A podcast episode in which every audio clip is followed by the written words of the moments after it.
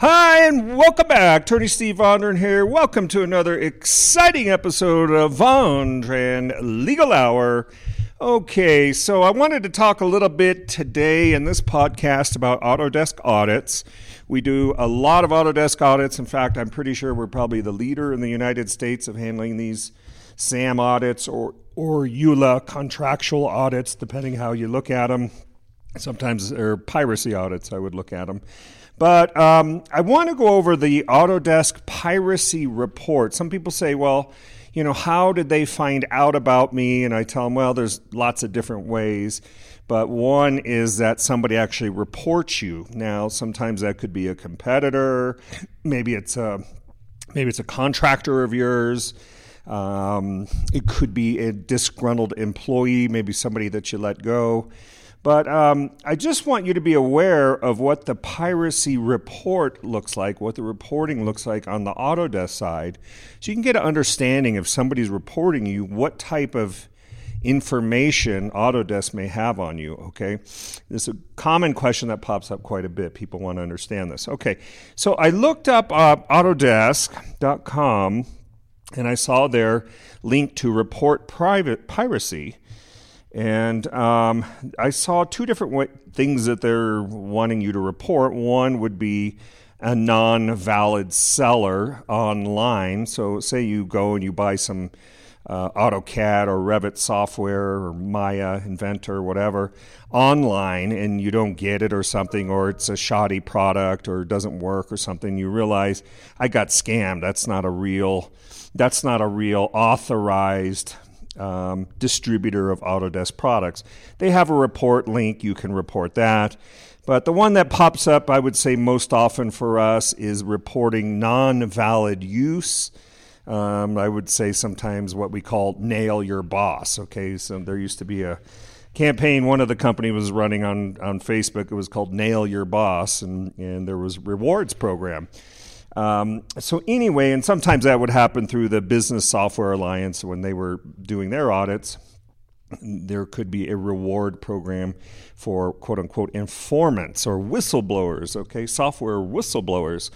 So, anyway, um, but I want you to just know some of the questions if somebody is reporting to Autodesk through the piracy uh, report form that they have here. Here's some of the questions. They're, you know, of course, um, they're asking um, you know what Autodesk products are being used by the company. So there, if you're if you have a former IT guy, you know uh, they may say, well, there's AutoCAD LT, there's Revit LT, there's Building Design Suite Premium, you know AEC Collection. It could be anything. So they're asking them what comp products are being used. Um, they're also asking for the name and address of the company. They also want to know who the principal or the CEO is, okay? And asking the informant to describe the products being used, okay? There's also a, a checkbox for can Autodesk contact you if necessary for more information. Now, usually these are anonymous, they they are willing to keep your name anonymous, but if you check this box, they may call you and say, hey, what happened? What's going on? You know, are you willing to be a witness? We heard this in another case. Are you willing to be a witness? Um, you know, that kind of thing, so they can get some leverage on a on a owner.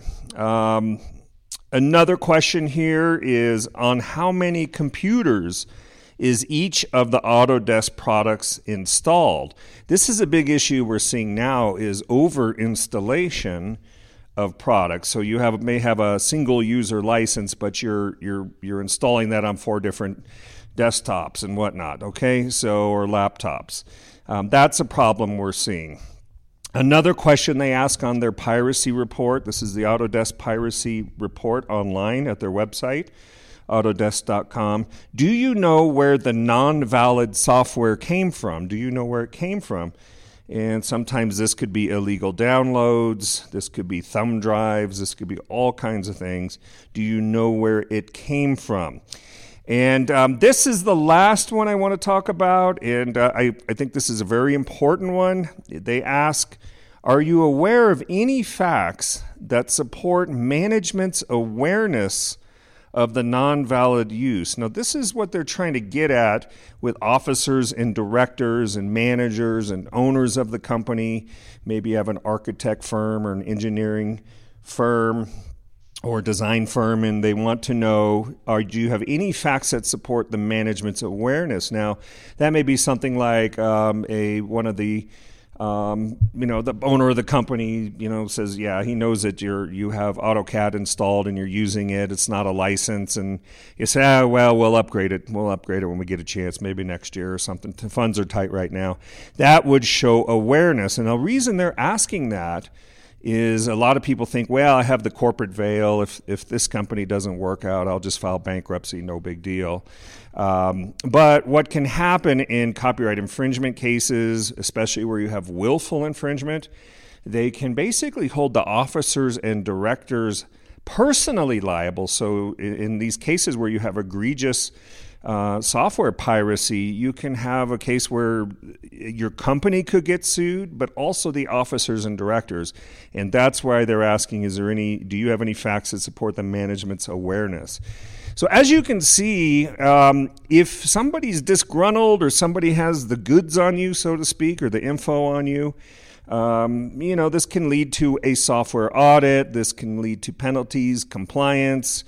Um, if you if you don't undertake an audit, sometimes nowadays they want you to use this um, ScanWin, the WinScan product, and scan your computers and prove your compliance, that kind of thing.